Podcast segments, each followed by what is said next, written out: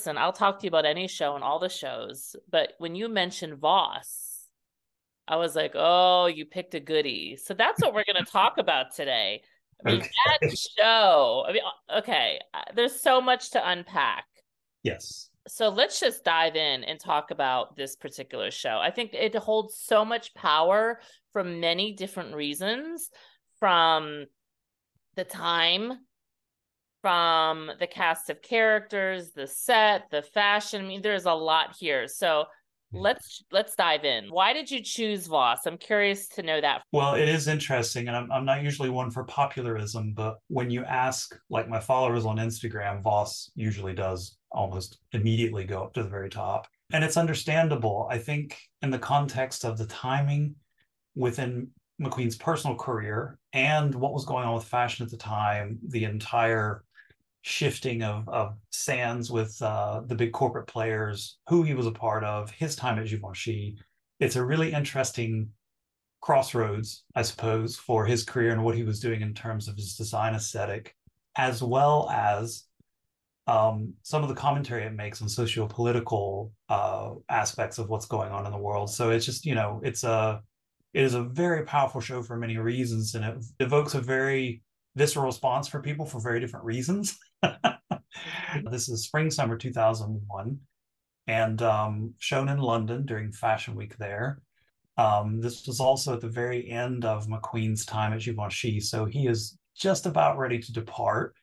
Um, uh, and uh, so he's doing both collections uh, for himself in London and for Givenchy in Paris at the time. So it's a it's a it's a bumpy bumpy moment, but I love that for everything uh, McQueen may not have necessarily been hitting right on the head at Givenchy, he was actually sifting through and gaining knowledge and bringing it back and pumping it into his own brand. So you kind of see things there really start to evolve really, really quickly.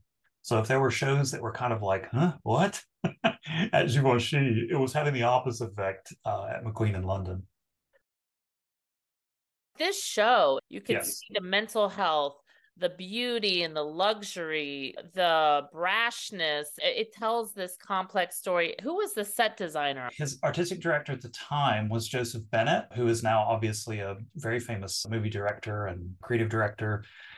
Katy England, of course, creative director, genius as she is. So, with those two together, their usual production team of Gainsbury and Whiting, John Gosling on sound. You know, you've got all of your accessory designers that are in the mix there. So it's a full force McQueen thrown at everything with all the bells and whistles. The premise of the box, though, let's go back to that. I find that really interesting. It was a box within a box. Yeah, I, th- I think, you know, going with probably what most people recognize it to be is, you know, the padding on the inside looking somewhat asylum esque the lighting, the way it was set up, is quite stark on the inside, quite kind of shockingly uh, lit. Look 10 is really interesting. So I, I, suppose you could certainly make the connection that that is his version of a straight jacket, which this is oh. also where there's a huge, huge Japanese influence that has crept through the collection. You've got like subtopic on top of subtopic on top of subtopic. And the, you know the hat is kind of an extension of some of the stuff that he did at Givenchy as well. So it's just another one of those moments where everything perfectly comes together. If you strip all of the show stuff away you strip, strip away the styling and everything the clothes are really simple actually. They're, they're not overtly decorated. They're not super complicated. There is diversity in cut there is asymmetry there's all of these kind of interesting kind of pull of tension of you know kind of like uh, traditional masculine tailoring details that have been slightly askewed or you see asymmetrically cut jackets that might be only on one side. I have an interview with him where he talks about they were trying to do innovative things with fabric and cut. I know specifically talks about creating diffused wool that actually as it moves down the leg of the trouser, it actually becomes transparent. So it's opaque at the top and then it's transparent by the time it hits the knee. And so they were doing all kinds of different new things.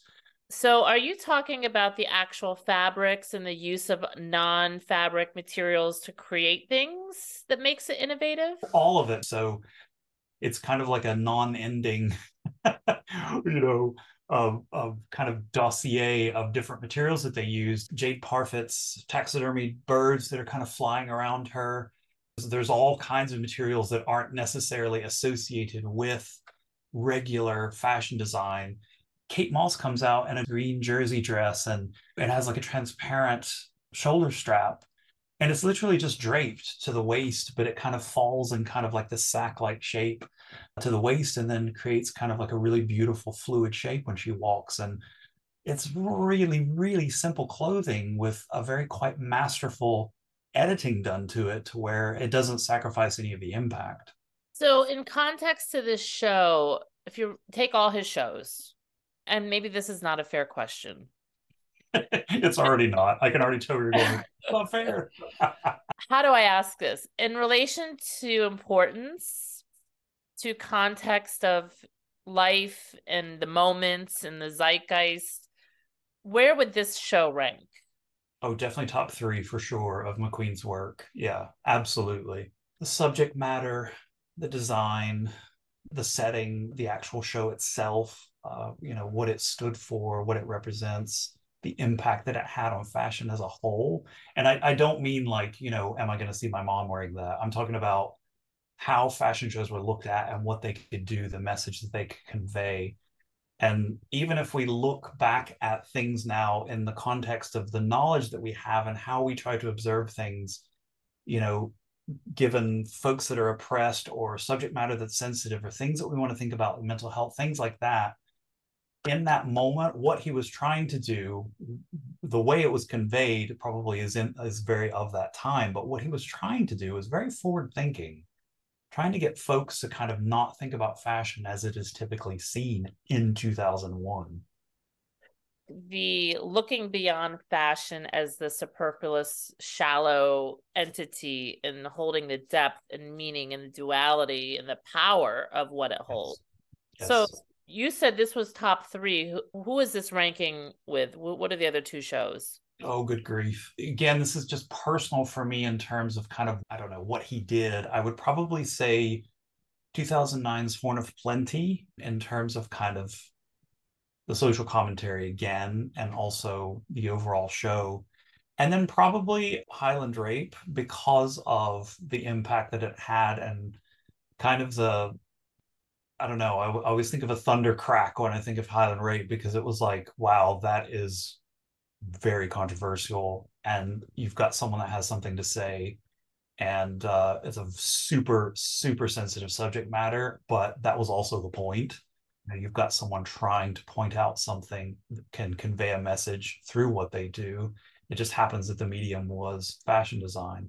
Yeah. It's still so relevant to today. All his work to me really is still mm-hmm. super relevant. But this particular show, we're still battling with the same issues mental health, beauty standards, distorting yourself and your body to fit into social norms. I mean, yes very relevant. I think the, the accessories are such an important part of this collection, as is the fashion, as is the models and the set and and everything else. They create this sort of fantasy storytelling piece that I think makes it come alive. Yes. And almost the headpieces of the wrappings yes. kind of go with these accessories? Well, it's really cool because they also use cosmetic tape. So all of the models' faces are pulled, right? So they have tape that kind of pulls their eyes back. So it really, it kind of distorts the way that the, face looks. It's the reason why I have such a hard time figuring out who all modeled in the show is because there's only certain models you can tell who they are. But then also Val Garland used a very minimal style of makeup to where it's just kind of like blush the eyes are a bit whited out. There's no really lip color. And so it is this kind of strange, kind of fresh, raw human that you're just left with, with kind of no decoration, but it's kind of pulled and bandaged and taped. So there's medical kind of vibe to it. And then going back, of course, to again, how you would expect a patient to look somewhat. You're right, like facelift Mm-hmm. Yeah. This is clearly plastic surgery, facelift. I don't know why I missed that. I, I just thought mental patient. Yeah, again, it's that perception of beauty. Like is it beauty you're aspiring to? Is it beauty that you've tried to achieve through other right. means? Is it beauty that you naturally have? So yeah, it's it's all of that kind of in a different package. Yes. Yeah, this is why I love McQueen. He's always really pushed the boundaries of what beauty means and creating that dialogue in such a powerful artistic way. So I'm just wondering why, maybe there's no answer to this question why haven't we seen more shows in the world like this? Is McQueen the only person that could make a show like this? I think now it's not possible anymore, unfortunately, because for everything that he did, you automatically would have someone offended and would be canceling it. And that's not to invalidate why they would feel that way. I don't want to put that out there. But what I would say is, I don't think those moments will happen like that in fashion anymore. And that's not to be, a, you know, a retro fanatic or to, you know, oh, it was so good back then. It's not that at all. It's just fashion isn't that deep anymore. It doesn't have the same impact that it does now. The creator can be very impactful, the person behind it and what they do, what they believe, and what they stand for, but you can't make shows like this anymore. Has anyone ever tried to do a replication of his shows, even his top three? I, I mean, I'm sure people have copied parts of it. No, but like a replica. Could you oh, imagine? Oh, I gosh, I don't know. I feel like, yeah, I don't because even even when even when institutions try to recreate his scenography or make you feel kind of like you're in a McQueen show, you have to have all of the elements there you have to have the sound, you have to have the production, you have to have Philip Treacy, you have to have Shaun Leane, you have to have Sarah Harmarnee, you have to have Katy England. Like those elements were there to make what it did and make it do what it did. You can't separate those things from it. Right. He was the nucleus, all the other players were part of it. And you take any piece of that together and it's it's different. So and for me rather than challenging the these beauty norms that are so limited and and divisive he celebrates. And as you know i'm sure everyone probably knows the finale that opens and the glass smashes onto the floor and you have the writer and creator michelle olley in the kind of scene recreating one of the photographer and artist joel peter witkin's famous works from the 80s that he created, which McQueen was a huge fan of, called Sanitarium, I think it is. She says herself, the fashion world's biggest fear, a fat woman ending a show with tubes in her mouth, you know, recreating this tableau from this artist's work and, you know, live butterflies bursting out as the glass breaks down. So it was a kind of a, a a breathtaking literal moment in fashion where everyone was just like what am i looking at? I, I just i don't even understand this. And and again and if, if you talk to any of the other creators i know i was lucky enough to speak to val garland and she was like no this is really is about beauty. Like what do you think beauty is? So extension to perception and the use of what we see and what we think we see day to day. And and how that perception can kind of affect what we believe is to be attractive or or something that we find beauty in. So it's a very powerful message wrapped in a fashion show